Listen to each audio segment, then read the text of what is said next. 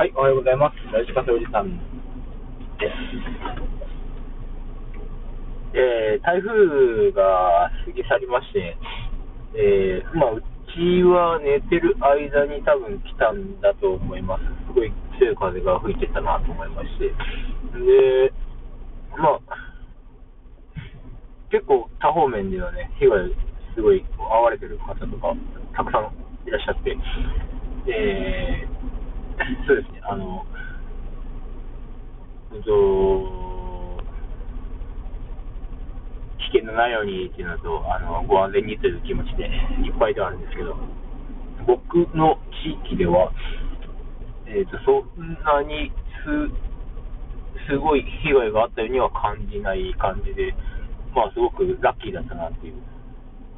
結果になりました。そう思ってたんですけど、まあ、ちょっと台風の目に入って買い物に行ってたんですけど、まあ、買い物出てみたんですけど、ちょっと薬局とか、ちょっと足りないものが出てきたんで、まあ、当然ちょっとお休みだったり、閉鎖だったりで、まあ、コンビニも回ったんですけど、コンビニもちょっと休んでるっていうところがあって、まあ、そりゃそうだなと思って。まあでも、そんな被害大きくなってよかったなと思って帰ってたんですけど、あの帰ってる時に、あの業務用のでっかいエアコンの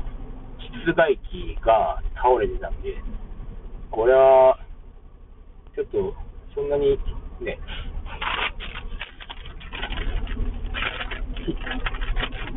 被害がなかったなっていうよりは、まあ、一応の、おそらく、暴風に入って危ない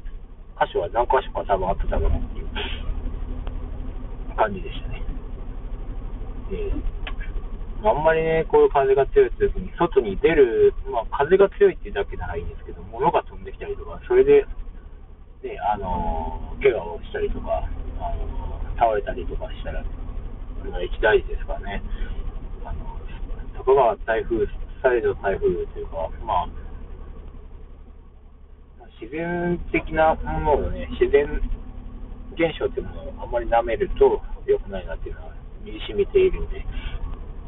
身に染みた事例はないです。